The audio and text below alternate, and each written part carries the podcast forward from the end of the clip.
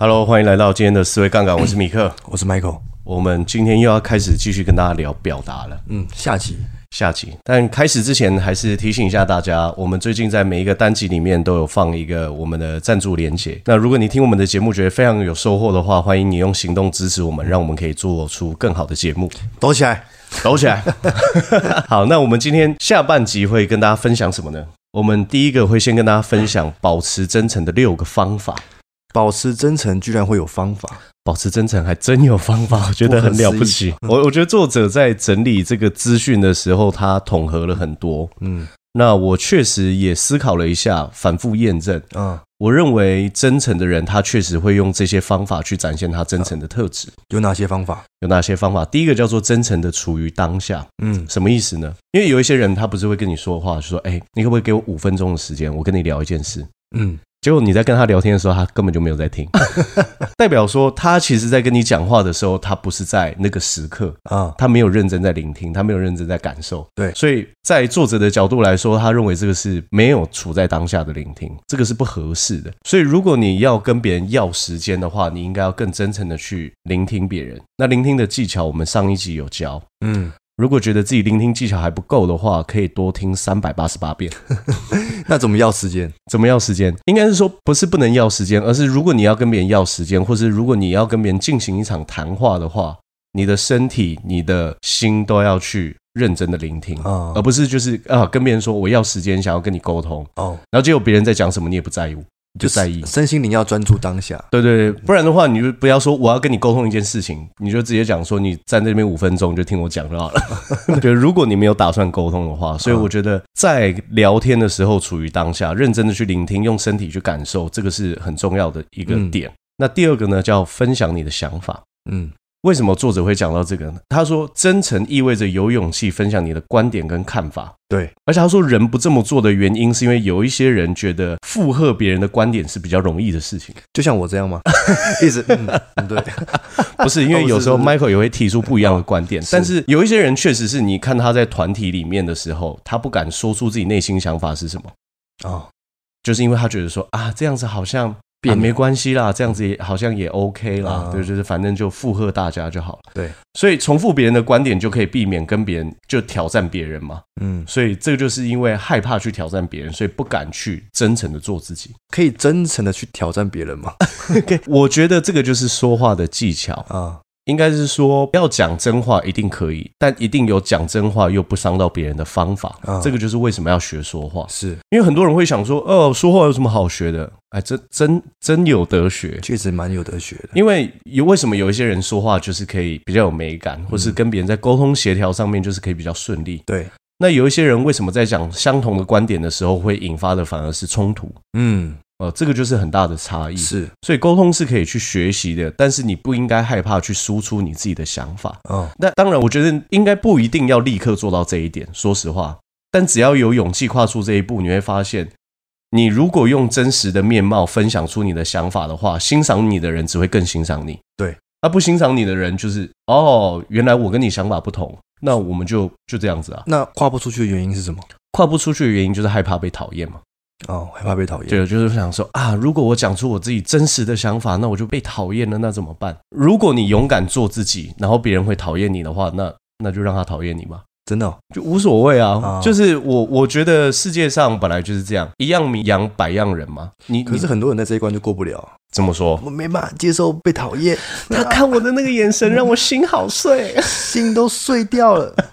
我建议大家，你真的担心的话，你应该要去真的执行看看，因为你会发现，就是当有人喜欢你的真实面貌的时候，你这份感受会远远超乎被不喜欢你的人讨厌的那那个感觉。是。对啊，就是因为有有些人会因为你在做自己的过程当中，他欣赏你，嗯，他喜欢你，嗯，但有些人因为这样子而远离你，那那又怎么样？如果你一定要在受限在一个环境，是你需要不断戴上假面具的话，难道这样是你比较快乐的吗？嗯。还是不如就让跟你磁场不合的人不要出现在你生活圈里面，这不是比较快一点吗？啊，这样真好。对啊，所以我觉得分享自己的想法，而且是真实的，是一个非常非常重要的事。嗯，所以很多人其实会担心自己真实的想法会伤害到别人。我要跟大家分享，我觉得伤害到别人，大多数不是你的想法，而是你表达的方式。哦，这是两件事哦，这是这是两件事。就比如说你在讲一句话，别人受伤，嗯。我要跟大家讲，很多时候真的不是你说了些什么，所以别人受伤，是，而是你说话的方式，所以别人受伤。是我其实刚开始也很不理解这一点，嗯，为什么？我跟我老婆在一起的时候，我就想说，奇怪啊，就啊就一件事情，这有什么好生气？她说，关键不是这个，是你表达这件事情的方法。我想说啊，是这样子哦。是这样子啊，我后来才越来越能理解，同样在表达一件事情，嗯，换一个方式，或许是可以更圆融、更圆满，一定有这样的方法。所以意思是说，可能想法是没有错的，想法是没有错。可是我在表达的时候用错方式，没错。因为我们之前也有谈过非暴力沟通，嗯。非暴力沟通要讲什么？要的就是陈述事实，嗯，对吧？对，而不是陈述观点。对，光是这一点就可以在语言当中减少多少伤害？是，就举例来说，你的员工迟到一个礼拜五天迟到三天，嗯，你跟他讲说，哎、欸，同学，你也太混了吧？这就是观点。观点。但事实就是，哎、欸，朋友，你一个礼拜五天迟到三天，而且三天迟到的时间都是在半个小时以上，嗯，发生什么事情？你可不可以跟我聊聊？嗯，这是事实。事实。所以你看，我在讲相同一件事情的时候，你是不是换个方式表达，就可以产生很不一样的结果？所以意思是说，永远要讲事实，永远要讲事实。基于事实的谈话，你是可以把伤害降到最低，而且是最能够达到你的目的的。嗯，所以我自己很喜欢一段话：如果全世界的人都可以分得清楚事实跟观点的话，世界一定和平很多。可是万一事实很很伤人，万一事实很伤人的话，你也不用担心。为什么？我最近觉得超好笑一件事：世界上有人听了别人的话受伤的原因，竟然不是别人讲错了，嗯，而是讲对了啊！欸、对 对，有人心里面好受伤，不是别人讲错了啊，是讲对了，对，因为被发现了，因为被发现了。啊、那我跟大家说，这不是你的课题啊，这是他的课题哦，分开来看就好了。是，所以你对啊，你你如果讲真话，基于事实去说，那别人受伤了，这是你的事吗？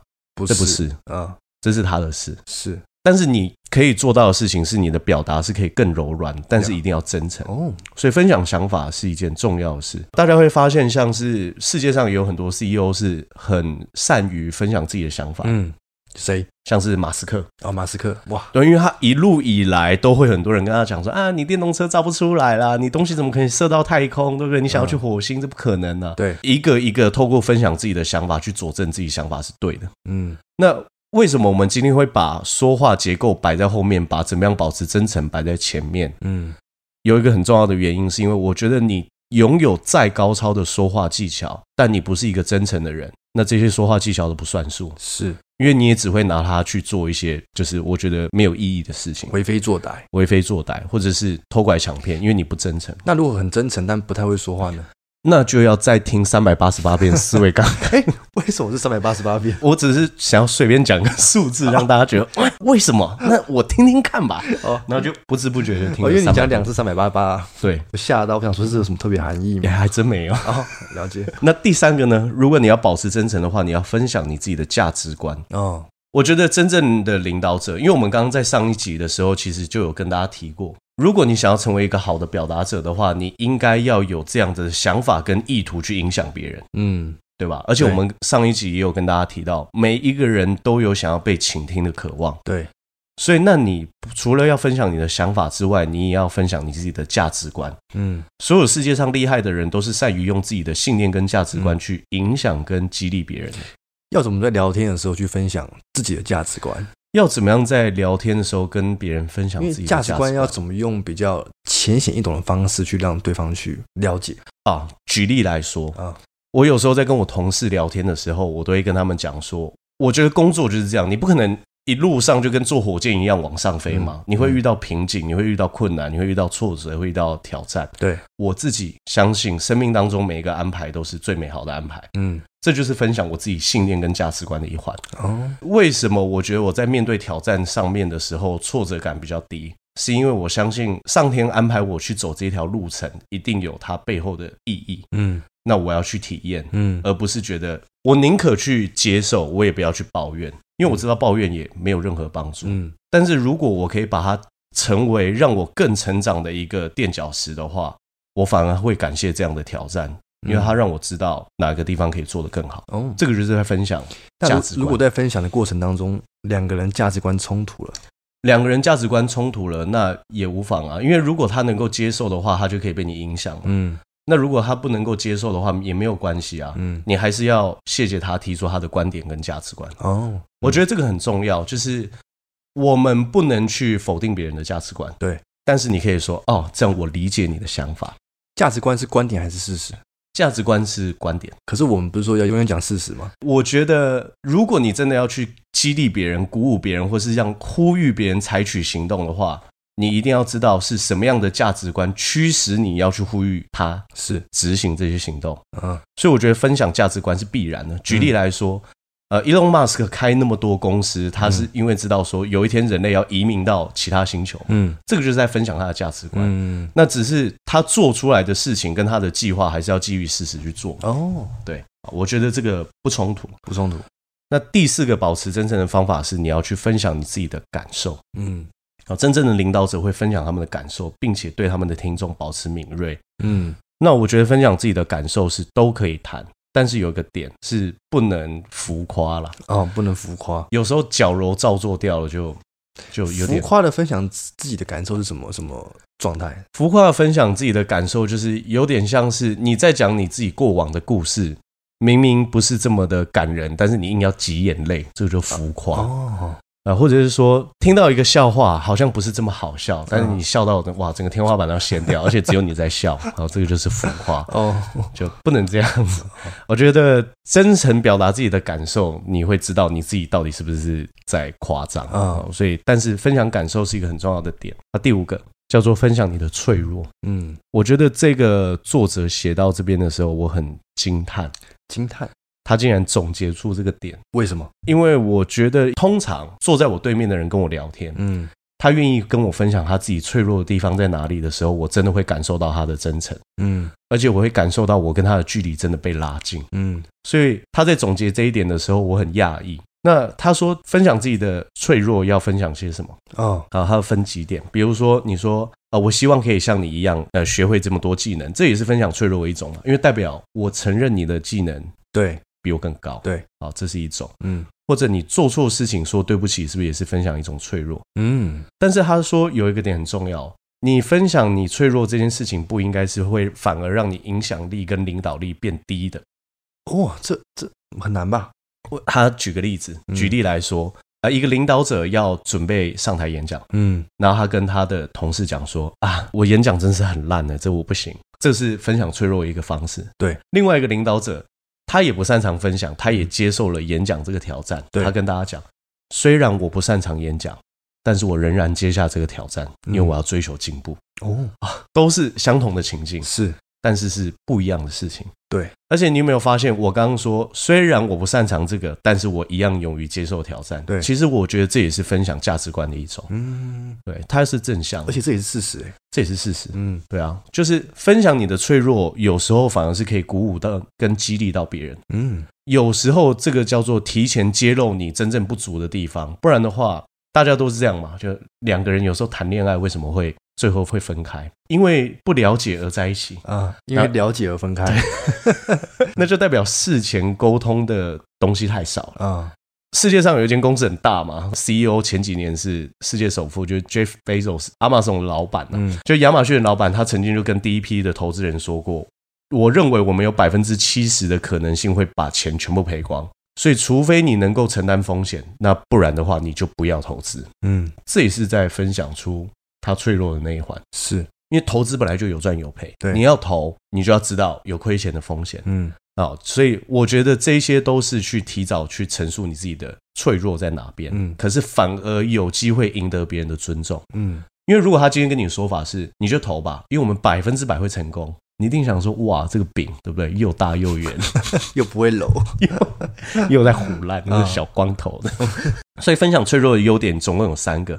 第一件事情是，他会让别人觉得你是一个更能够亲近的人。嗯，每一个人都有弱点，所以你永远都要跟别人展示你强势的地方，你反而会让别人觉得你很不真实。分享自己的弱点，不会让人家觉得哈，看吧，你就是这么弱，或者是 之类的，看吧，你就是不在行。对对啊，在装啊，啊。有一些人如果真的要这样子想的话，也没有关系啊，因为他的就是我们常讲嘛。一个人因为自卑而产生强制往优越的方向，他就想说：“哼，你这个小弱渣，对不对？” 那是因为他自卑，对，那是因为他自卑，那是因为他自卑。嗯，所以我觉得不需要担心这个。那你反而会因为分享你的脆弱，会让别人觉得你更能够亲近。就像是 Michael Jordan，他也投三分球会常常没有进，是。所以你就觉得说，他虽然是篮球之神，不过他就是一个普通人，刻意练习来的嘛。对，好。第二个是分享你的不足，其实会让你感觉良好，因为为什么？你会看到，就算你分享出你的脆弱跟缺点的时候，还是会有很多人尊重你跟相信你。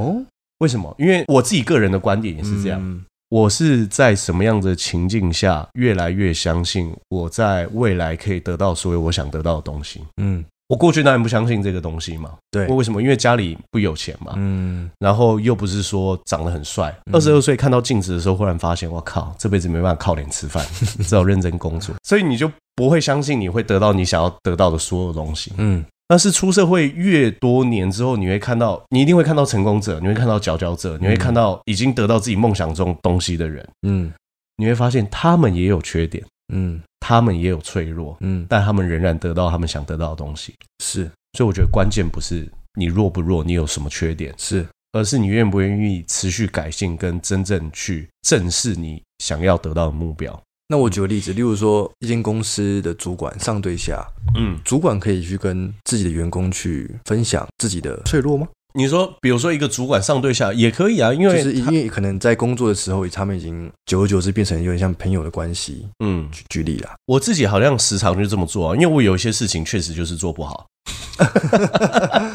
就我必须要跟大家坦诚，比如说我在行政上面或是设计上面，嗯，呃，如果你们私底下有来听我，比如说讲读书会的简报啊，或者是说我自己设计一些简报给大家看，那个美感，嗯，真的是不怎样。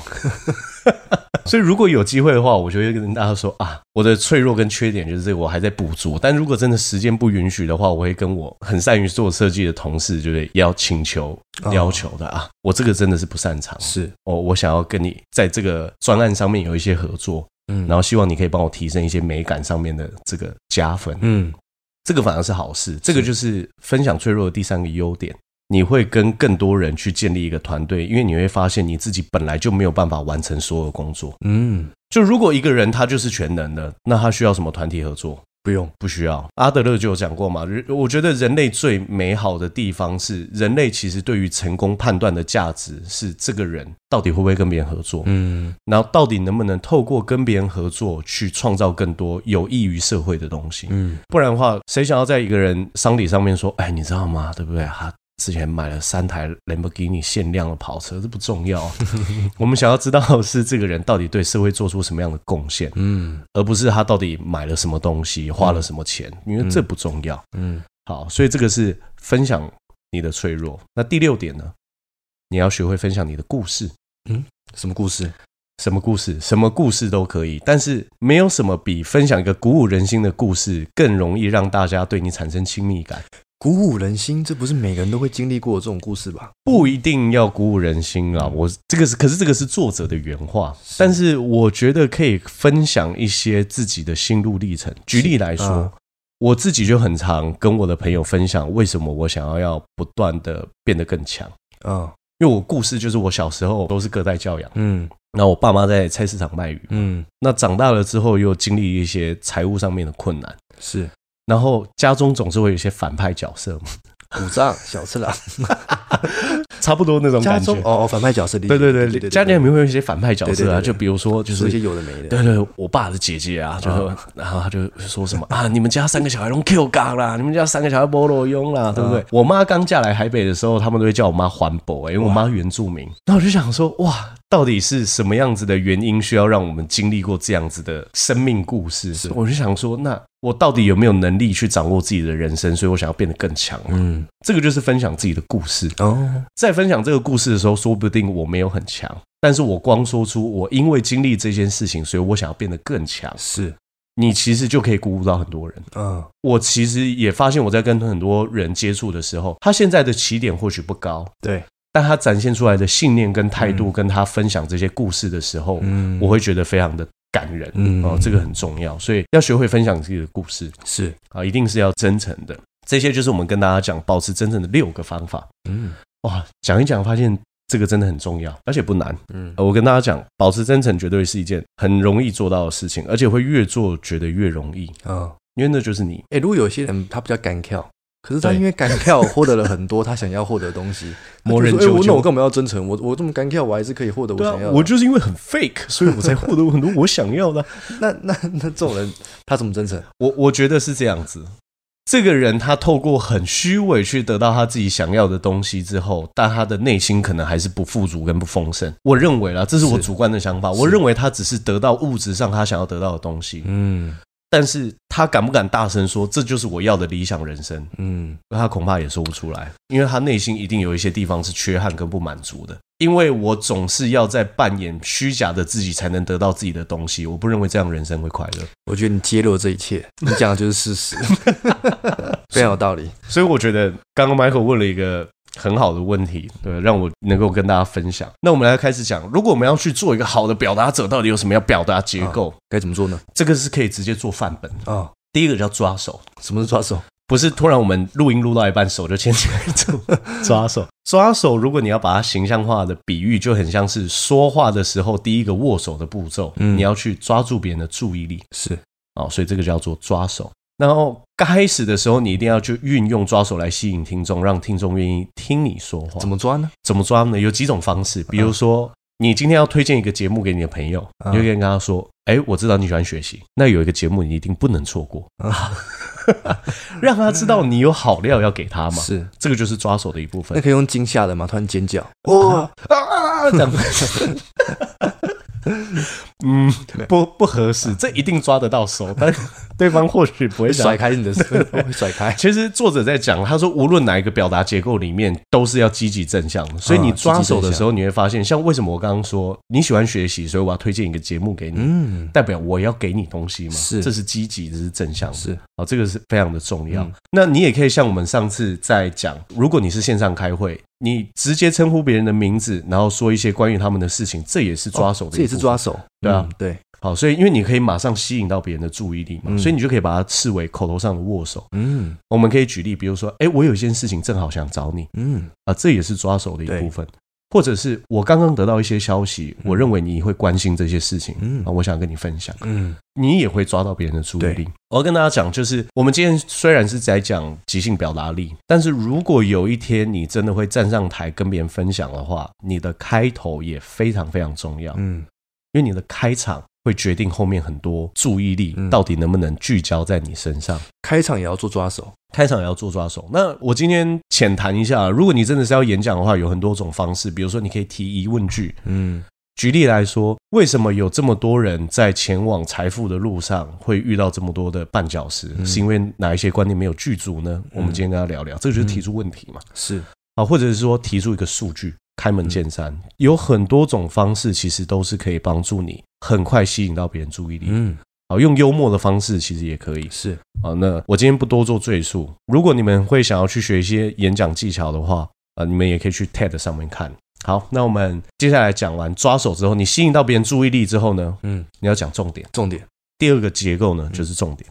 重点超级重要，因为如果你今天要跟别人讲一件事情的话，我们讲表达的。有四个步骤，嗯，第二个步骤叫重点，对，你要把其他三项删掉，唯一要留一个的话，就是留重点。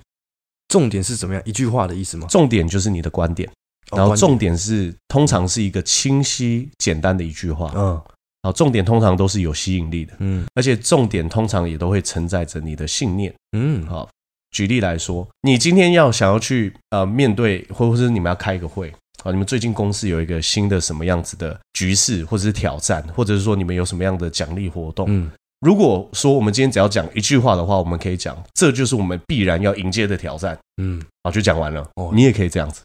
但是如果你今天有十分钟跟大家谈话的时间的话，你剩下就是利用这一句重点去做延伸。嗯，这个是我们一定要去面对的挑战，这是重点。是，好，那我们就要讲下一个。讲完重点之后，你要有结构。结构讲一个重点之后，你就可以说服别人了吗？不行，不一定。嗯，我认为结构是辅助重点再去变得更重要，去达成的一个很重要的关键。嗯，所以你讲完一个重点之后，你一定要有一个结构去跟别人讲为什么？什么样的结构？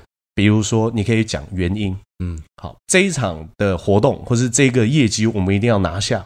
原因有三点，第一个、第二个、第三个，这个就叫做结构。哦，或者是说我要去报告一件事情。举例来说，Michael 是我的主管，我跟他讲说，哎，我们。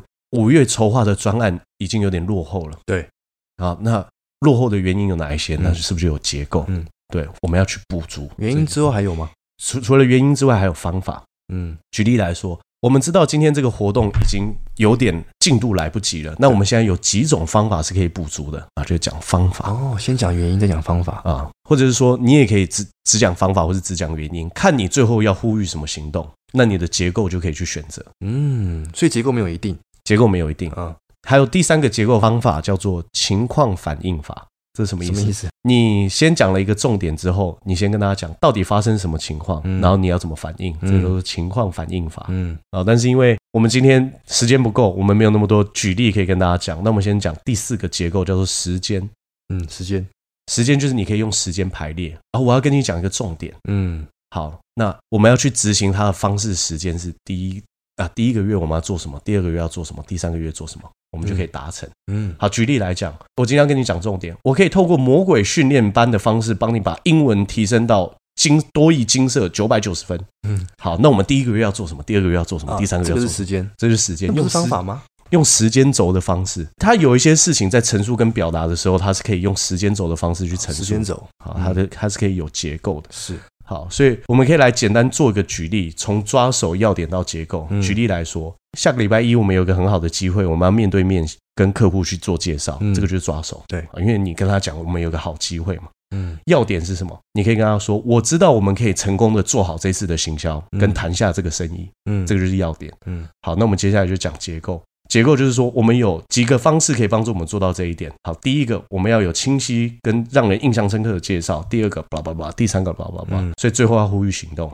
我们每一个人都一定要动起来，把功课做好，做好准备，不能让客户失望。我们这次一定要拿下这个案子，就叫呼吁行动。呼吁行动是最后的步骤。呼吁行动是最后的步骤，我们还没有讲。所以我们刚刚是讲完结构嘛？那我们刚刚讲一个范例，大家就可以大概清楚知道。你其实任何一场成功的即兴谈话，它都一定会包含这些元素。嗯，四个步骤再跟大家说一次：抓手、重点、结构、呼吁行动。基本上每一个好的演讲，或者是说每一个好的即兴谈话，它一定都会包含这几点。嗯，那呼吁行动就是我们要谈的第四个、最后一个。嗯。你要呼吁行动有几种方向，比如说，你可以呼吁他去做出最终决定，嗯，你也可以去跟他讲说接下来的行动步骤有什么，直接请他去行动，嗯，好，或者是你可以把话语权交给对方，嗯，就举例来说，我已经抓你的手了，好，跟你讲重点是什么，嗯，也有结构的去陈述了，最后说，那你认为呢？这个叫做把话语权交给对方，啊。所以呼吁行动有很多种方式，但是我觉得呼吁行动也是一个非常非常重要跟关键的环节。嗯嗯、那我想要用一个非常非常经典的演讲跟谈话跟大家分享。嗯，我觉得一个好的讲话的脚本它会长什么样子？因为之前小马丁路德金他死掉的时候，然后那个时候的美国总统发表了一个演讲稿。嗯。声明在全世界都非常非常有名，它里面就有运用这个环节，而且他第一个抓手就超级抓。他怎么抓？他说：“我有个坏消息要告诉你们，我的同胞们以及全世界热爱和平的人们，小马丁路德金今晚被枪杀了。”嗯，抓手，抓手，这非常非常抓。然后他说：“他为他的同胞一生奉献于爱与正义，而他也因为这个原因去世了。”嗯，我觉得重点就是他离开了嘛。是。他说，在美国，我们需要的不是分裂，我们需要的不是仇恨。在美国，我们需要的不是暴力或无法无天，而是爱、智慧和对彼此的同情。对那些在我们国家里仍然受苦的人，无论他们是白人还是黑人，都要有一种正义感，让我们为希腊人许多年前写下的理想而奋斗。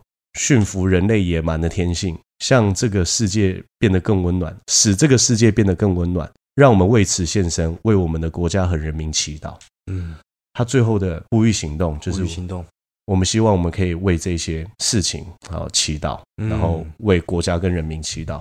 嗯，我觉得这个就是一个很棒的演讲，他抓到大家的注意力了。嗯，然后他有一个很重要的重点。嗯，然后最后呼吁行动就是我们要为这件事情祈祷。嗯，因为那个时候在种族议题很严重的时候，然后结果一个黑人领袖被枪杀，哇，那个整个国家一定动荡到不行。嗯是，但是你这个声明一旦发出来的时候，大家觉得说，哇，我们为了这件事情遗憾，然后我们为我们的国家一起共同祈祷。我觉得他真的是很有抚慰人心的作用，而且他话也没有讲的很多，诶，他话也没也不算讲很多，原稿一定更长啦。但是我觉得，就是光是这几句，他就会达成，嗯，当时候这个美国总统的目的是。这个很关键，所以为什么学会表达这么重要？有事实、有价值观、有信念，对，该有都有，该有的都有。然后最后结尾还用诗一样的画面去做结束，对不对？用引用这些过去的这种很漂亮的话语。所以我觉得，为什么一定要学会表达？最后还是要跟大家说，有一个统计，如果你的职位已经到 CEO 了，你是一个公司的老板，嗯，你其实有八百分之八十五的时间都在讲话、沟通跟协调，对。我发现我在看我老板的时候也是啊，他真的要去执行些什么很劳心伤神，或者说什么行政作业的事情吗？